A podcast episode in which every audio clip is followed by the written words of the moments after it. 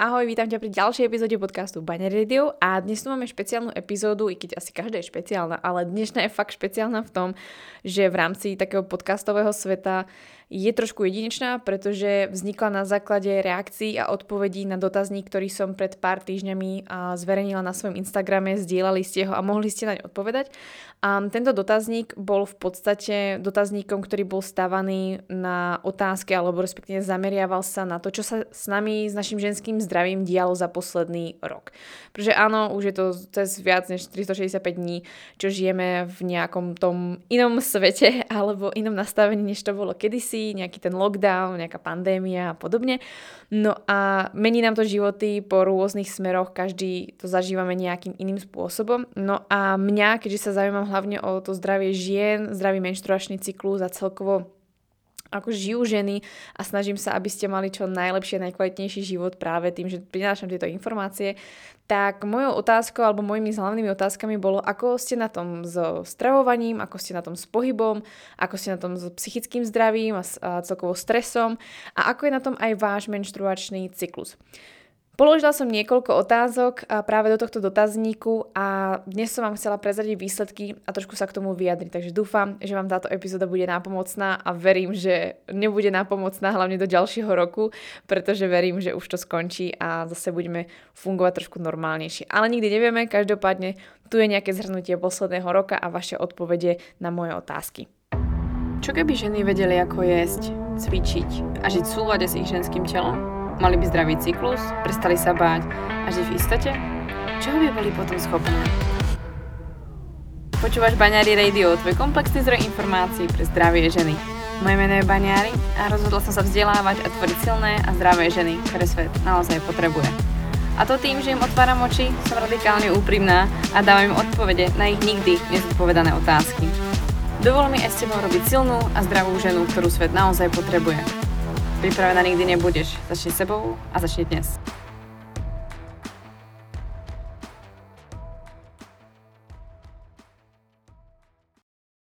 Na začiatok by som chcela povedať, že tento dotazník nemá nahradiť absolútne nič, čo sa týka nejakej lekárskej alebo vedeckej práce. Rozhodne tento dotazník nemá štandardy nejakej, e, nejakého vedeckého výskumu a samotné zodpovedenie vašich otázok je subjektívnym pohľadom, čož samozrejme vždycky býva, ale samozrejme dal by sa ten dotazník úplne inak doladiť a sama vidím, že mohla som pokladať otázky ešte inak a mohla som veľa vecí zmeniť, pretože mnohé ste sa veľmi rady rozpísali a je to potom neuchopiteľné, pretože tohto dotazníku sa zúčastnilo 1473 žien.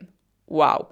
Dosť veľké číslo, samozrejme mohlo byť väčšie, ale mnohé ste sa rozhodli možno neodpovedať, takže uh, s dnešnými odpovediami uh, pracujeme na základe tohto čísla, na základe zhruba 1500 žien, ktoré si dalo ten čas a odpovedalo na moje otázky. A každopádne tieto otázky, ako som vravela, mohli byť lepšie položené, alebo mohli byť položené inak, mohli byť detálnejšie, hlavne veľa vecí odpoviete aj inak, keď sa to konkrétne pýtate, aby sa správne pochopila otázka. Takže tieto všetky erory a chybičky, ktoré môžu vzniknúť pri výskumoch alebo pri získavaní informácií od druhých ľudí, viem, že existujú a sama som si tým prešla či na bakalárskom alebo magisterskom štúdiu, kedy naozaj vidíte, že pre vás je to úplne jasné ale niekto pochopí tú otázku úplne inak, alebo môže tam vzniknúť chyba, ktorá by vás v živote nenapadla a to zistíte práve, keď dostanete výsledky. Takže toľko len k tomu na začiatok, ale poďme sa teda pozrieť na to, ako je na tom ženské zdravie za posledný rok. Za týmito 1473 odpovediami na, dotaz, na môj dotazník tak stálo 90% žien vo veku 18 až 40 rokov, zvyšných 9,9% boli ženy pod 18 rokov a to zvyšné ani nie e, vlastne 0,1% boli ženy, ktoré mali nad 40 rokov. A ďalšia vec, ktorú som sa vlastne týchto žien pýtala, bolo v akom zdravotnom stave sú, to znamená, či majú nejaké zdravotné problémy, ktoré by teoreticky mohli komplikovať i prejav, a, napríklad menštruácia a podobne. Z toho vlastne z týchto žien zhruba 62, 61, 62% žien odpovedalo, že nemá žiadne zdravotné problémy. Zvyšné ženy odpovedali rôzne odpovede od problémov so štítnou žľazou, lupenka, problémy s tráviacím systémom a, alebo napríklad autoimunitné ochorenia a mnoho, mnoho, mnoho iných ďalších. Bola to len otázka, ktorú samozrejme teraz tie všetky odpovede, ktoré som získala, ne, nehodím do nejakej tabulky, i keby sa to určite hodilo, hodiť do nejakej tabulky a zistiť nejaké tie spojitosti a zistiť vlastne či tam má nejakú významnú hodnotu určitá, určitá informácia. To som ale neurobila, žiadna štatistika neprebiehala a myslím si, že by mi to zobralo strašne veľa času, takže len to berte ako informáciu o tom, kto sa zúčastnil tohto dotazníku. Samozrejme som sa pýtala týchto žien, či menštrujú a ako na tom sú, čo sa týka zamestnania, pretože sa to týka zase ďalších otázok, ktoré vlastne v tomto dotazníku mám. Takže čo sa týka menštruácie, a ženy v podstate odpovedali u 71%, že áno, menštrujú a pravidelne. U 21% ženy odpovedali, že áno, menštrujú, ale nie pravidelne, čož môžu byť ženy trebárs pod 18, ženy nad 35, kedy prechádzajú vlastne v perimenopauze do menopauzy. No a úplne malé percento, ktoré je až ako keby, by som povedala, zanedbateľné, ale stále tam je, čož sú ženy zhruba okolo tých 8%, uvádzajú vlastne, že buď nemenštrujú alebo nemenštrujú, pretože berú nejakú formu hormonálnej antikoncepcie. Takže povedzme, že uh, zhruba tých 80%, 90% žien menštrujú, niektoré nepravidelne, ale väčšina z nich teda uvádza tých 71%, že menštrujú a majú v podstate bežný menštruačný cyklus. Um, to vlastne potvrdzuje otázka, ktorú som sa pýtala, akú majú priemernú dĺžku cyklu, čož u 80% žien, ktoré uvádzajú svoju dĺžku cyklu, tak uvádzajú vlastne rozsah 21 až 35 dní, čož viete, že je taká tá nejaká zdravá norma, ktorú sme si definovali už niekoľkokrát. Len v podstate tá, ten zvyšok, tých 20% majú buď kratší, dlhší, alebo nemajú menštruáciu, prípadne sú tehotné. Takže tak. No a posledná otázka bola vlastne, či sú zamestnané, alebo vlastne ako na tom sú so zamestnaním, či sú študentky a podobne. A tam to vyšlo zhruba 50 na 50, nie je to úplne presne, zhruba 52,7% žien pracuje.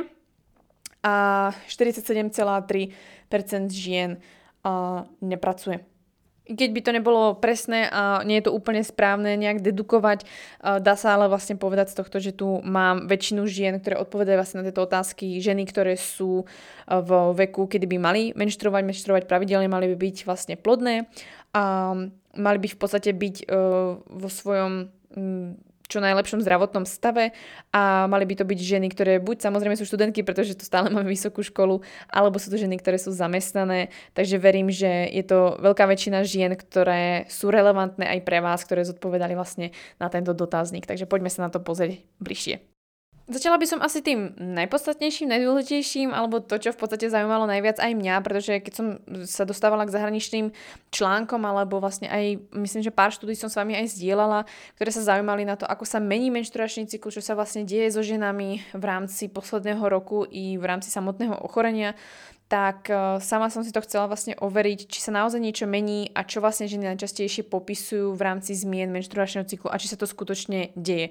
Jedna vec je, že uh, vlastne všetky symptómy alebo všetky vlastne zmeny, ktoré ženy hlásili aj v zahraničí, uh, tak sú vlastne typické zmeny, ktoré sú charakteristické pre akokoľvek ochorenie alebo zníženie imunity či oslabenie vlastne tela. Um, takéto, že vlastne menštruácia je silnejšia alebo o dosť bolestivejšia, je zase možno skôr výsledok toho, že je tam nejaké to samotné ochorenie. Každopádne, dostaneme sa k tomu, ako sa teda zmenila, či sa vôbec zmenila doba alebo dĺžka menštruačného cyklu a ako sa vlastne menil ten menštruačný cyklus u našich žien uh, tu na Slovensku alebo v Čechách. Takže pri mojej otázke, či sa zmenila dĺžka cyklu počas ochorenia COVID alebo po prekonaní COVIDu, tak odpovedala väčšina žien, čiže tisíc, zhruba 1403 odpovedí som dostala na túto o, otázku. 74% žien odpovedalo, že sa nepredlžila dĺžka cyklu, 18,5% žien uvádza, že sa cyklus predlžil a 7,5% žien uvádza, že áno, zmenil sa cyklus, ale skrátil sa. Čož uh, chcem iba doplniť, je uh, dôležité brať v potaz, bolo by fajn sa týchto 7,5% žien ešte spýtať, či skutočne sa skrátil, alebo to bolo mimo menštruačne nejaké krvácanie a atypické krvácanie, špinenie alebo to bola naozaj pravá menštruácia. Taktiež som sa v rámci tých zmien v cykle sa snažila pýtať trošku viac, takže ženy mi odpovedali v ďalšej otázke, kedy pocítili vlastne zmeny v cykle. A veľká väčšina samozrejme potvrdila znova, že nepocítili zmeny. Samozrejme je tu nejaké percento žien, ktoré pocítili zmeny v rámci menštruačného cyklu. Ďalšie veľké percento je tu 16,6% žien, čo je cez 240 žien, ktoré uvádzajú, že pocítili zmeny najmä vlastne so spojitosťou so vzniklým lockdownom. Veľké percento žien, 12,7% ešte uvádza, že najviac pocítili zmeny v menštruačnom cykle po prekonaní covidu a iba vlastne 6,4% žien uvádza, že zažili zmeny menštruácií počas, uh, počas vlastne ochorenia covid. No a veľmi malé percentá vlastne potom uvádzajú iné dôvody, ktoré nemusia byť úplne alebo nie sú respektíve relevantné v rámci covidu alebo lockdownu, ale je tu ešte 1,5%, 22 žien uvádza, že zažili zmeny po očkovaní, čož treba brať trošku uh, s nadsázkou je to vôbec informácia, nevieme po akom očkovaní a, a či to skutočne bolo tým, ale je to informácia vlastne od dotazujúcich žien. Ďalšia otázka, ktorá s tým súvisí, bola otázka, či sa objavili atypické prejavy menštruácie u danej ženy, či sa objavilo čokoľvek, čo bežne táto žena nezažívala. Takže to bola zásadná, zásadná otázka, čo sa, či sa dialo niečo, čo sa nedialo predtým. Odpovedalo cez 1342 žien, takže nie úplne všetky, ale dá sa povedať, že väčšina žien odpovedala a nie sú tu ani nejaké veľké zásadné čísla, ktoré by hovorili, že treba z 50-60% žien toto zažívalo, sú to naozaj menšie percentá, ale signifikantne vidieť, že uh, sú uh, tu vlastne také tie dva hlavné tábory, ktoré tu ja aspoň vidím na tomto grafe, je, že 417 žien, že 31% žien odpovedalo, že neboli žiadne zmeny v rámci menštruačného cyklu bez nejakých zmien a je to všetko tak, ako to bolo predtým. A potom tu vzniká ďalšia veľká podobne základňa, ktorá uvádza, že bola oveľa bolestivejšia menštruácia než predtým, čo je zhruba 26,5% žien, len vlastne ani nie 4,5%, alebo respektíve 5,5% menej než predtým, alebo oproti tej druhej skupine. Spolu s tým, že bola tá menštruácia bolestivejšia, tak sa objavuje aj odpoveď, že menštruácia alebo menštruačná tekutina obsahovala zrazeniny, zhruba 13,5% žien, čiže 181 žien. Taktiež zhruba 100 žien uvádza, že bolo oveľa silnejšie krvácanie než predtým, čiže nad 80 ml ale je zaujímavé, že rovnaké percento žien ako odpovedalo, že vlastne e, silnejšie krvácanie, než bolo predtým, tak uvádzali ženy, že mali oveľa slabšie krvácanie, uh, než kedykoľvek mali predtým, čiže slabšiu menštruáciu a to je tiež zhruba nejakých tých 103 žien, takže zhruba 7,7%, takže zase sme zhruba na nejakých 8%. Ale zostaneme u tej bolesti. K tej bolesti by som vlastne chcela vlastne spomenúť ešte ďalšie body, pretože tak ako som vravela, vznikajú tu také dva menšie tábory, ktoré uh, vlastne odpovedajú buď, že nemajú žiadne problémy, čiže zhruba tých 31% žien, ale zhruba skoro tých 30 ďalších percent, zhruba 27% žien, odpovedá, že mali bolestivejšiu menštruáciu, z toho Ďalších 20% žien odpovedá, že mali e, veľmi silné alebo celkovo mali bolesti chrbátu spodných zad. Ďalších vlastne 22,5% uvádzajú ženy, že majú, mali zhoršené prejavy PMS než uh, kedykoľvek predtým. A veľká skupina žien, ktoré tu vznikajú, sú ženy, ktoré vlastne uvádzajú zmeny uh, vlastne psychike, uh, stresu a celkovo uh, zmeny nálad. To je 27,6% žien, zhruba 371 žien, ktoré uh, odpovedali vlastne na tento dotazník. A zvyšné vlastne údaje, ktoré tu ženy popisujú, sú samozrejme uh, ako napríklad ženy potrebovali oveľa viac oddychovať alebo potreba odpočinku, toto uvádza až 21% žien, kedy mali potrebu viac si oddychnúť a boli keby asi viac oslabené v rámci menštruácie. Nepravidelnú menštruáciu tu uvádza 16,2% žien, čiže 218 žien a zvyšné vlastne body sme si hovorili. Potom veľmi malé percentá, každé tu samozrejme ste odpovedali ešte rôznymi inými spôsobmi, čo ako nebudem všetko čítať. Mnohé si tu popisovali, že bola kratšia menštruácia, e, že bolo špinenie oveľa bolestivejšie, výtoky rôzne, a ďalšie zmeny, ktoré si tu každá individuálne popisovala, a čož nebudem brať úplne nejak v potaz, toto sú hlavne data, ktoré som chcela vlastne vytiahnuť, uh, aká menštruácia bola. Takže buď sa nemenila, alebo nemenili sa menštruačné prejavy, alebo keď sa zmenili, tak bola dosť pravdepodobne oveľa bolestivejšia a zhoršili sa vlastne stavy PMS, um, či hlavne uh, čo sa týka stavu uh, psychického. Zmeny prejavy PMS by bol veľmi široký pojem, takže preto som sa aj spýtala, či ako konkrétne sa menila predmenštruačná fáza, luteálna fáza u žien. Zase odpovedalo zhruba podobné e, množstvo žien, 1348 opýtaných žien e, zodpovedalo, čiže zhruba o 6 viac žien odpovedalo, či sa zmenila vlastne predmenštruačná fáza. 450 žien, čiže zhruba 33,4% žien uvádza, že sa nezmenila predmenštruačná fáza ale 503 žien, čiže 37,3% žien uvádzajú, že sa e, zmenila predmenšturačná fáza tým, že sa zvýšila e, výskytovosť, alebo uvádzajú, že sa tam vyskytovala častokrát úzkosť, depresia, zmeny nálad a podobne. A ďalšie celkom veľké percento žien, 26,6% žien, e, čiže zhruba 358 žien uvádza, e, že mali oveľa bolestivejšie, citlivejšie prsia, než mali predtým. A zhruba 22% žien, e, zhruba tých 307 žien uvádza, že mali aj viac, väčší výskyt bolestí a bolesti hlavy a, a migrény, čož samozrejme mohla som rozdeliť, pretože predsa len bolesť hlavy a migrény je rozdiel, ale tá celková výskytovosť bolesti hlavy bola o dosť, alebo bola dosť vysoká, by som povedala.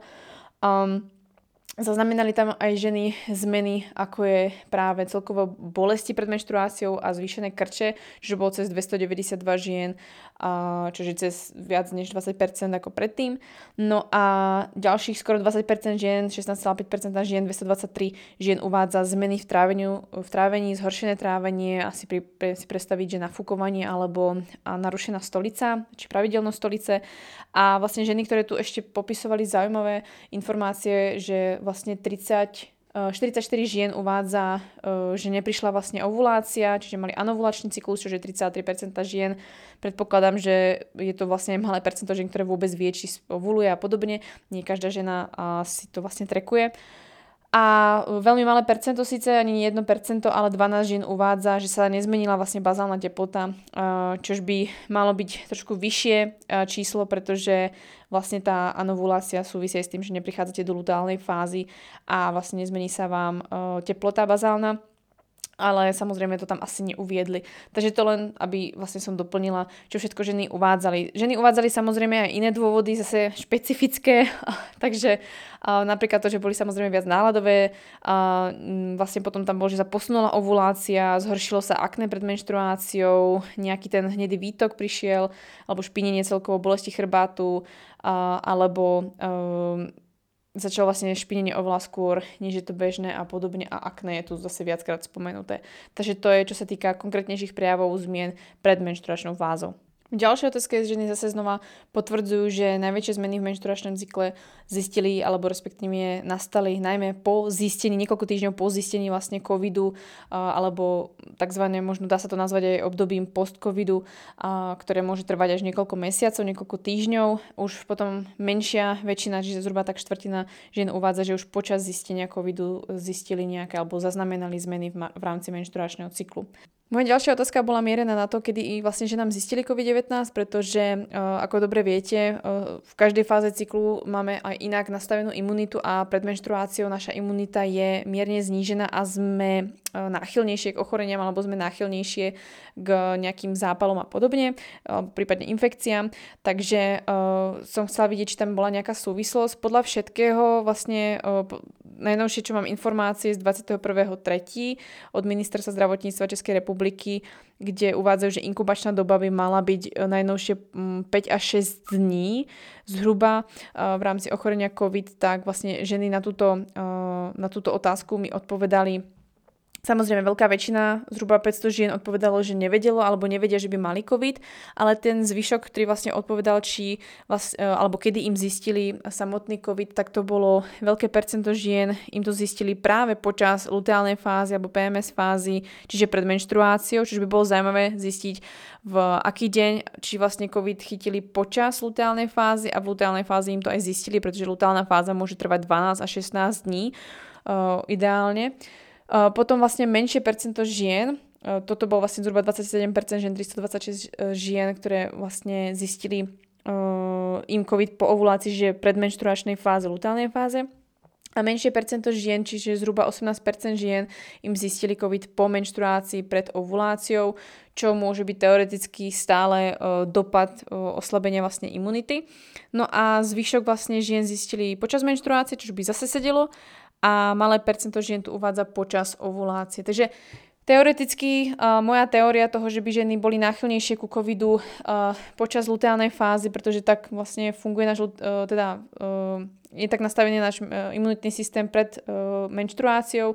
Je to adaptácia toho, aby sme si vlastne uh, nezabili potenciálneho vlastne potomka v sebe, pokiaľ by sme otehotneli, pretože telo by reagovalo silnou imunitnou reakciou proti vlastne zárodku, ktorý by bolo v našom tele počas luteálnej fázy po ovulácii.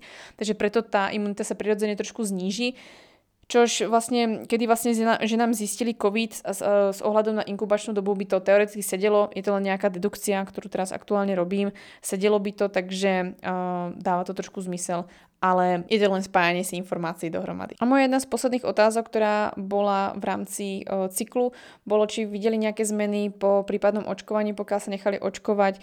Čiže bola voľná odpoveď a odpovedalo mi zhruba 400 žien. A mohla som to kľudne nechať asi na odpoveď áno, nie, prípadne niečo iné. Každopádne to bola voľná odpoveď a z odpovedí, ktoré tu vlastne vidím a prečítavam, tak ženy buď vo veľkej, veľkej, veľkej, veľkej väčšine neboli buď očkované, alebo respektíve toto neabsolvovali, alebo ak išli vlastne na očkovanie, čo je zaujímavé, že väčšinou Slovenky, tak vlastne neprejavovali alebo nepociťovali nejaké zmeny minimálne. Možno trošku sa niečo posunulo, trošku bolo niečo bolestivejšie, ale mnoho tu uvádzalo aj iných dôvodov, takže to nemusí byť súvislosť práve s, s, s vakcínou. Takže um, Takže v rámci vakcíny takto, takže nemám nejaké relevantné informácie a myslím si, že túto otázku by bolo fajn položiť znova po nejakej dobe a s detailom na to, aká vakcína a podobne. Um, toto je len nejaká úplne taká light verzia otázky, takže netreba brať zase nejak vážne.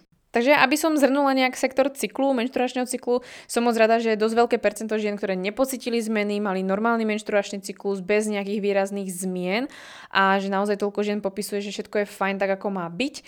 A zase na druhej strane si uvedomujem, že mnoho odpovedí v rámci uh, zmien v menštruačnom cykle a najmä tie PMS zmeny uh, nebudú mať ani tak súvis hlavne so samotným ochorením ako s tým, že je tu nejaký lockdown, že sme vlastne sa prestali toľko stretávať.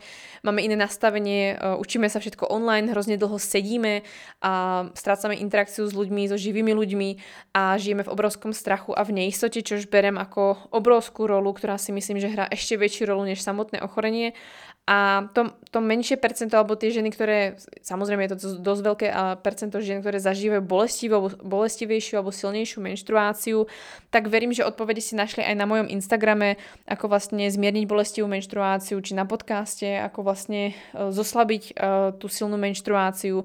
Je to najmä otázka toho, že v tele môže byť práve zápal, alebo tam vlastne môžu byť problémy s nedostatočnou, s nedostatočným metabolizmom alebo zbavovaním sa estrogenu z, z vášho tela. Takže uh, tieto kroky, ako nemať tak silnú menštruáciu alebo bolestivú menštruáciu, verím, že v rámci môjho profilu, mojej práce môžete urobiť či zadarmo, alebo pokiaľ sa zapojíte do nejakých programov alebo webináru, určite tam nájdete tie odpovede, ale verím, že tie, ktoré zase zažívate um, problémy hlavne s tou psychikou, a tak by som odporúčala určite s niekým spolupracovať, pretože Investícia do seba je tá najlepšia vec, ktorú môžete urobiť a na vašej psychike by vám rozhodne malo záležať, uh, pretože tá vás bude držať na veky. No a poďme sa pozrieť na tie zvyšné tri sektory, ktoré tu zostali, aby som samozrejme naviazala, keďže sme sa bavili trošku teraz o strese a podobne, a o lockdowne a vplyvu na náš cyklus, tak by som sa asi e, rovno prehúpla do toho sektoru, ktorý sa venuje práve psychike, stresu a financiám. Ako sa to u vás zmenilo, pretože aj na toto som sa vás pýtala, alebo pýtala týchto žien, ktoré mi odpovedali.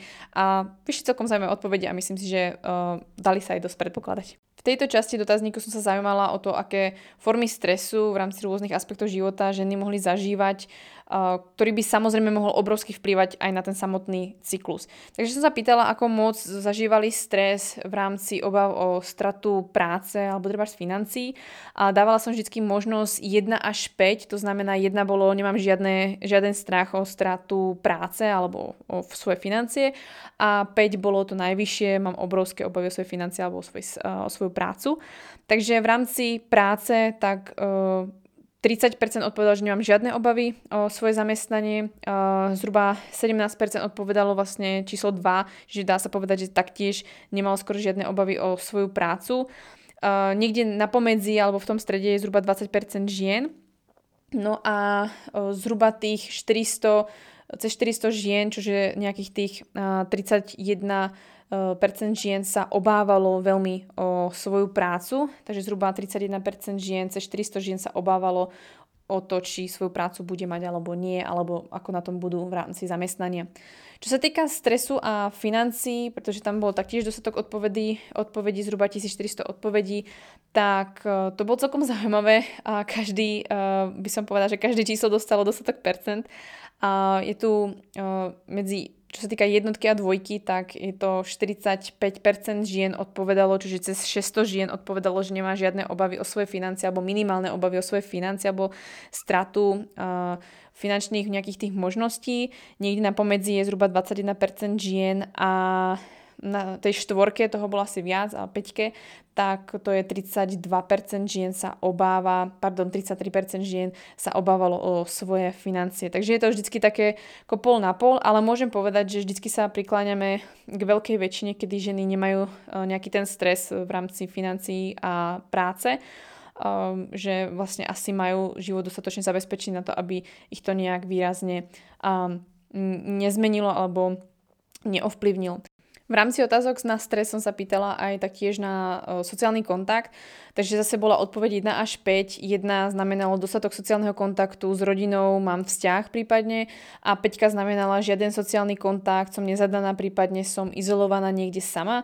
A, takže v rámci sociálneho kontaktu tak e, ženy odpovedali v rámci toho, že majú dostatok sociálnej interakcie zhruba pre, e, zhruba pre cez 40% žien ďalších 27% žien zhruba niekde na pomedzi uvádza, čiže to už sme skoro na 70% žien uvádza, že majú dostatok sociálneho kontaktu. A vlastne nedostatok sociálneho kontaktu uh, uvádzalo úplne tu, ten extrém, tú 5, zhruba 5% žien, 78% žien a na štvorke bolo zhruba 24% žien. Čož dá sa povedať, že zhruba 30% žien zo stovky vlastne iba uvádzalo, že nemajú dostatok sociálneho kontaktu uh, alebo sa nedostatočne vlastne socializujú a to má potom dopad samozrejme na kvalitu ich vzťahov, čo bola vlastne ďalšia moja otázka. Pýtala som sa, ako na tom ich e, vzťahy sú. Takže 615 žien, 45% žien, samozrejme ženy mohli odpovedať viackrát, takže to nebude 100%, 100% graf.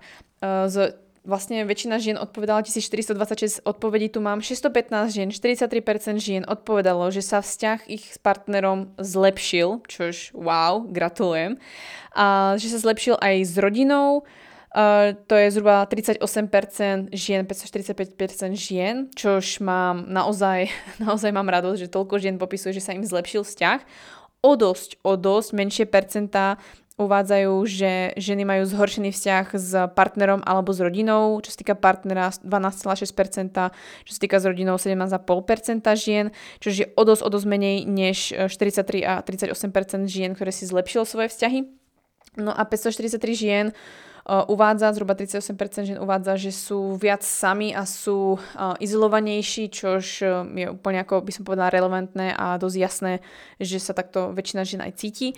No a dosť veľká percento žien, 24%, 25% žien, 353 žien odpovedalo, že sa snažia alebo dostatočne sa socializujú aspoň cez internet alebo v rámci svojich možností, čo je super. Takže uh, viem, že sa socializácia o dosť zhoršila, ale som rada, že tu vidím výsledky toho, že sa zlepšili vzťahy treba so partnerom alebo s rodinou.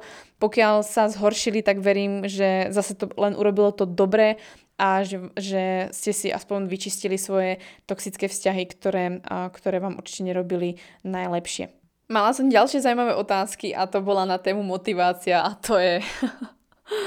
to sú naozaj relevantné informácie. Takže zhruba 1470 žien, čo je o 3 menej než celkový, celkové odpovede, odpovedalo vlastne na tento, na, túto, na tento dotaz s tým, že zase mali možnosti medzi 1 až 5, s tým, že 5 bola nulová motivácia a jednotka bola, že motivácia ako predtým nemá s tým žiaden vlastne problém, funguje rovnako, je v pohode, tak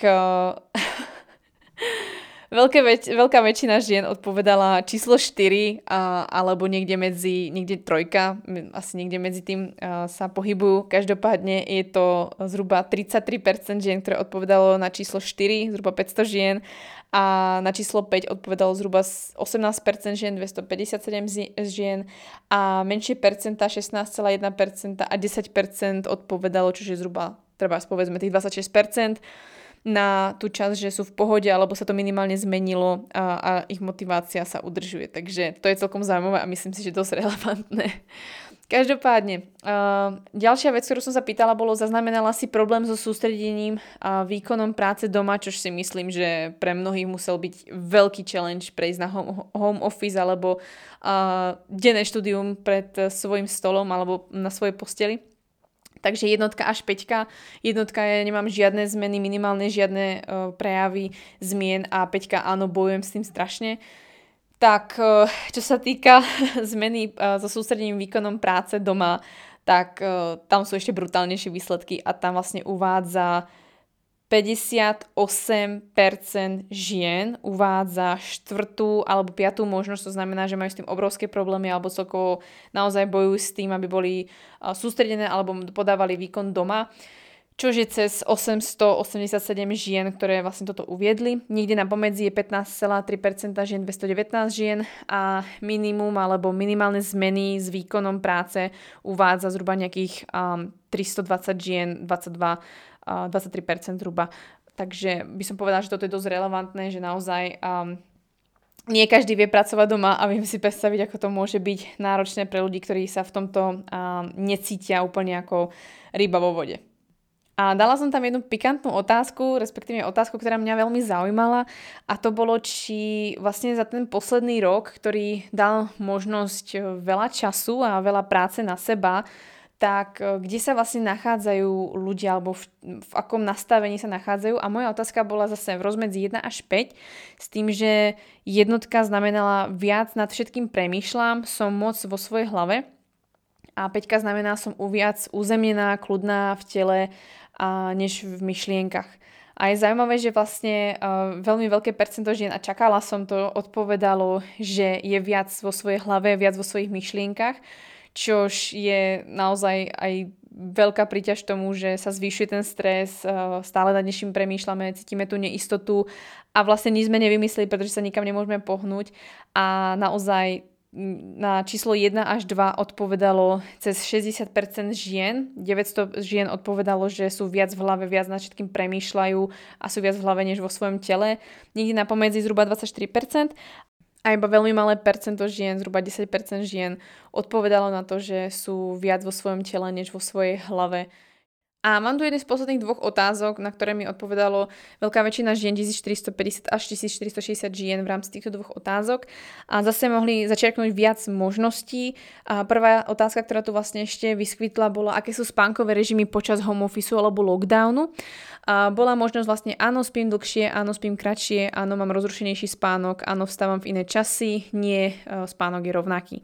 Takže spánok je rovnaký pre 30, 357 žien, dlhší spánok majú ženy v počte 512 žien, ženy, ktoré spia kratšie iba 118, to bola asi najmenšia hodnota čo je zaujímavé, že strašne veľa žien popisuje, že má rozrušený spánok, 422 žien a ženy vstávajú v iné časy, 383, čo môže odpovedať tomu, že nepotrebujú vstať v určitú dobu a do školy, takže treba spia dlhšie a, alebo dovolia si vlastne posnúť svoju, svoj spánkový režim. Každopádne k tomu by som chcela len doplniť, že spánok je veľmi dôležitý. Určite spíte aspoň 8 hodín kvalitného spánku, ideálne ísť spať aspoň do 11. hodiny, aby ste tvorili aj dostatok rôznych hormónov, hormónov alebo uh, aby sa diali všetky potrebné procesy pre zvládanie stresu, uvoľnenie hlavy, zvýšenia imunity, reparácie tela a podobne.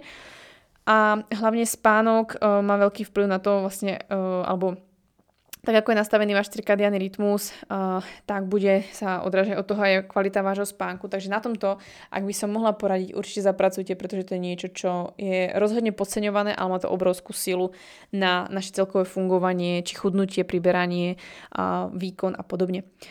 No a jedna z mojich posledných otázok v rámci tohto sektoru bola, či sa predlžila doba poči- používania počítačov alebo telefónu, či času celkovo stráveného pred obrazovkou a samozrejme to myslím si, že málo kto tomu uh, nejak tak ušiel.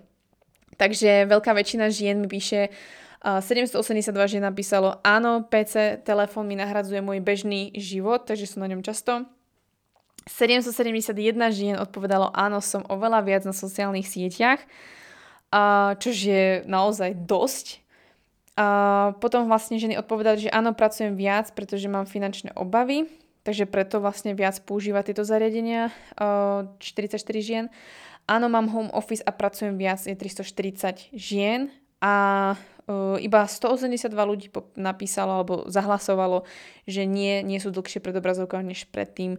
Um, takže aspoň títo sa dostali z toho von alebo sa do toho nespadli. Každopádne uh, celkom zaujímavá informácia si myslím. Myslím si, že sme to všetci vedeli, ale je fajn to občas počuť, že naozaj začali sme byť oveľa viac závislí a uh, jednoducho potrebovali sme z rôznych dôvodov pokiaľ je to v rámci práce, chápem, uh, ale ak je to v rámci toho, že sa nudíme alebo nám to nahrádza náš život alebo nejakú tú interakciu, je to smutné a možno je fajn sa nad tým zamyslieť, či by to nešlo nejak ostrihať ten čas na tých sociálnych sieťach alebo aspoň na tom počítači, či si netreb, nemôžete vziať niečo do sluchatok alebo jednoducho si prečítať ešte knižku, než stále čumeť do, toho, do tej obrazovky, do tých malých písmenok. Tak, prešli sme dva veľké okruhy a prejdeme na dva menšie, ktoré som sa taktiež na ne pýtala a to je strava a pohyb, pretože to ma taktiež zaujímalo, ako sa vlastne, uh, aké boli, ako sme sa chovali alebo čo sa vlastne dialo, že sa niečo menilo v rámci našich stravovacích alebo pohybových aktivít. To ma uh, zaujímalo taktiež, ale týchto otázok bolo oveľa menej než tých predtým, takže to už bude veľmi rýchle zakončenie. Takže začala by som niečím kratším a to je práve ten pohyb, boli vlastne iba dve otázky. Ja som zisťovala, ako na tom sú samotné ženy, ktoré zodpovedali na tento dotazník.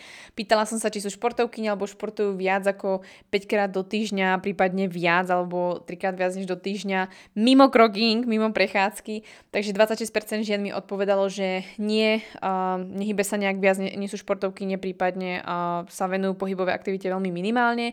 Potom veľmi veľká väčšina žien, skoro 50% žien odpovedalo, že iba rekreačne a maximálne 3 krát v týždni. A ten zvyšok sú buď vrcholové športovky, niečo, že veľmi malinké percento, myslím, že to je len okolo uh, 1 až 2% a nevrcholovo, ktoré cvičia viac alebo cvičia 3 až 5 krát týždenne, tak je 23%. Takže dá sa povedať, že medzi um, um, ženami, ktoré odpovedajú na tento dotazník, sú ženy, ktoré sa um, buď nehybu dostatočne, alebo hybu veľmi e, light, na pohodu, rekreačne a necvičia nejak extrémne veľa, alebo nie sú hlavne vrcholové športovkyne. A čo sa týka pohybu, ktorý sa zmenil, uh, alebo predpokladala som, že sa zmenil počas lockdownu, ktorý mal samozrejme na to obrovský vplyv, či ste chodili, nechodili do fitka, na nejaké lekcie a podobne, tak vlastne som zistila, že 38%, no 39% žien, 570 žien uh, majú rovnaký pohyb, podobne sa hýbu ako predtým. Uh, ďalšie veľmi veľké percento žien, 34% žien, 500 žien, stratilo motiváciu, čiže sa ich pohybová aktivita výrazne znížila.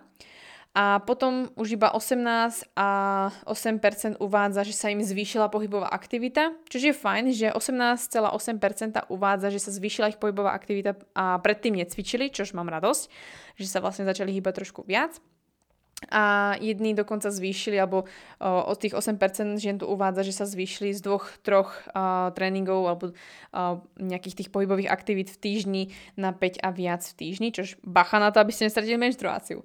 Takže som rada, že všeobecne zhruba vychádza, že viac než 60% žien, ktoré zodpovedali, sú pohybovo aktívne, alebo sa im zlepšila pohybová aktivita, alebo zostala rovnaká, čo má veľkú radosť, pretože na jednej strane áno, je tu nejaký lockdown, nemôžeme sa toľko um, angažovať v rámci uh, cvičenia, niekde mimo, ale som rada, že ste mnohé, ktoré ste zostali doma cvičíte, alebo našli si spôsob, ako doma cvičiť, ako sa chodí prechádzať, chodíte behať, alebo cvičíte podľa rôznych videí, lekcií, alebo na, vďaka Instagramu, takže z toho mám veľkú radosť. Určite si to udržujte, pretože uh, pohyb má obrovský vplyv, pozitívny vplyv na to, aby ste sa aj cítili dobre, ale aj aby sa vám zlepšilo trávenie, spánok a, a podobne. Tak a zakončíme to stravovacími návykami, ktoré mňa zaujímali taktiež, či sa zmenili a ako na tom vlastne ženy sú. Pýtala som sa v dvoch otázkach, či sa zmenili vlastne stravovacie návyky žien. Jednu z prvých, ktorú som vlastne pokladala, bola, či sa zmenili stravovacie, či sa zmenilo celkovo stravovanie s tým, že mali možnosť zase 1 až 5, 1 jem spracované potraviny, jem veľmi nekvalitné potraviny a peťka je, že jem veľmi kvalitné spraco- nespracované potraviny, čo najkvalitnejšieho vlastne zdroja. A mám obrovskú radosť, že len nejakých 8% odpovedalo na číslo 1 a 2, čiže nejaké spracované potraviny, nekvalitné potraviny. A väčšina odpovedí bola v čísle 4 a 3, ktoré sú niekde medzi alebo bližšie k tomu, že jedia oveľa kvalitnejšie než predtým. Čož by samozrejme súviselo aj s tým, aké odpovede som dostala aj v druhej otázke, kedy som sa pýtala na konkrétne, aké, ako zmenili vlastne svoje stravovacie návyky, kde vlastne ženy popisovali, že zhruba u 700 žien sa ich stravovacie návyky vôbec nezmenili, zostali vlastne rovnaké, alebo ženy uvádzajú, že áno, jeme viac ovocia a zelení, čiže zhruba 441 žien. A skoro 300 žien uvádza, že jedia viac jedla, než jedli predtým, čo ťažko povedať, či v, v akom význame, či pozitívnom alebo negatívnom. A uvádzajú tu ženy, že jedia treba viac mliečných výrobkov, a, ale aj samozrejme to percento, ktoré sedí aj predtým, že zhruba tých 8% žien je viac spracovaných potravín než predtým. No a potom je tu samozrejme mnoho odpovedí, ktoré ženy tu majú od toho, že e, jedia viac sladkého alebo nejedia viac sladkého, a viac rastlinnej, menej rastlinnej stravy. E, samozrejme je tu mnoho týchto odpovedí a niektoré vety naozaj stoja za to, ale chcela by som len týmto ženám povedať, nejak sa za to nebyčujte a dívajte sa na to, prečo to robíte, i keď viete, že by ste to robiť nemali. Pýtala som sa aj ďalšie podobné otázky, ale v jednej z odpovedí, keď sa pýta, či boli aj iné zmeny v návykoch, ako či napríklad ide viac sladkého, menej sladkého, či pijú viac alebo menej alkoholu, viac vody alebo menej vody naopak. Tak som dostala otázky, teda respektíve odpovede, ktoré sú veľmi podobné. Takže treba 25% žien je viac sladkých jedál, 25% žien je menej sladkých jedál. Čož tu veľmi prevláda je, že ženy pijú oveľa viac vody než predtým, čo je super, že uh, viac doplňajú tekutiny. V rámci alkoholu ženy odpovedali, že e, pijú o dosť viac alkoholu než bežne zhruba 10% žien, ale potom tu mám veľmi individuálnych e, odpovedí, kedy vlastne ženy vlastnými slovami popísali, že pijú o dosť menej alkoholu než kedysi e, a podobne, čo je tu veľmi často opakované. Takže berem, že to je veľmi individuálne a každé sme zmenili svoje návyky trošku inak podľa svojej situácie. Pýtala som sa, či samozrejme jedia viac ovocia a zelení, čo už sme tu raz spomenuli, takže sa mi to znova potvrdilo, že naozaj ženy jedia oveľa viac zeleniny a ovocia než predtým.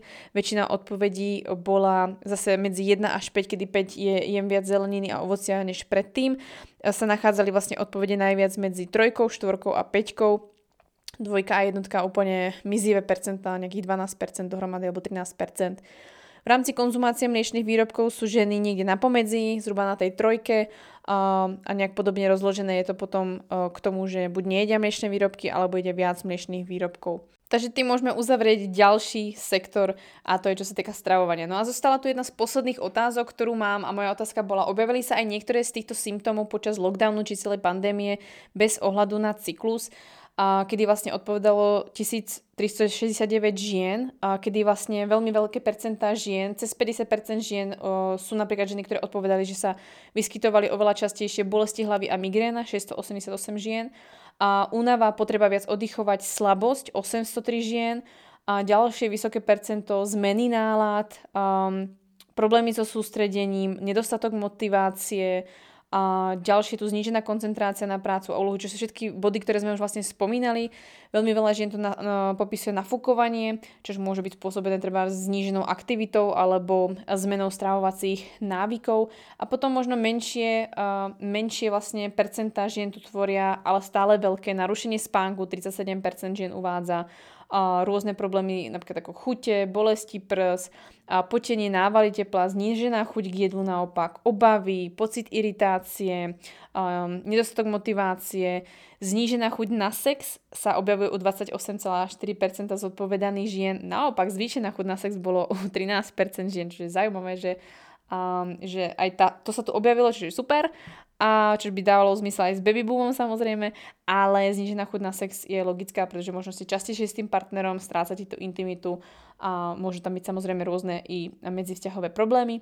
No a rôzne ďalšie problémy, ktoré tu ženy popisujú, ktoré sme si už popisovali vlastne aj predtým a znovu sú tu potvrdené signifikantne, že naozaj s týmto tu problémy sú, čož ja naozaj pripisujem ani nie tak samotnému ochoreniu, ako k tomu, že tu vlastne máme lockdown a vlastne fungujeme úplne inak, ako sme boli naučení doteraz. Takže toto boli všetky odpovede a všetky okruhy, ktoré vlastne v dotazníku boli. Mám z toho obrovskú radosť, že aké výsledky naozaj vyšli a že sú naozaj také, ako najviac to pociťujeme. Nevyšlo nič atypické, ba naopak vieme presne s tým pracovať. V rámci menštruácie, ak môžem poradiť, naozaj zapracovať na zlepšení metabolizmu estrogenu, ktorý môže spôsobovať oveľa bolestivejšiu menštruáciu alebo celkovo bolesti, väčšiný zápal, zvýšený zápal v tele, čož je práca na, svojom, na svojich pečení, že játrach a na svojom tráviacom systéme ako mikrobiome, ako pravidelne sa vyprazňujete a podobne. Takže dbať na kvalitu stravy a na to, čo budete vyberať. No a v rámci ďalších vecí, na ktoré by som ja dbala, i v rámci cyklu, i v rámci vášho stresu a celkovo vašeho wellbeingu. Dbala by som na to, aby som mala kvalitný, pravidelný spánkový režim, nastavený dobrý cirkadiánny rytmus, to znamená večer tma, um, cez deň vlastne dostatok svetla, vystavujte sa svetlu čo najviac, čo môžete, slniečku, a pohybujte sa, naozaj udržiavajte si tú pohybovú aktivitu, ktorá sa vám zlepšila alebo udržiava, čo mám obrovskú radosť, určite ten pohyb tam nechajte.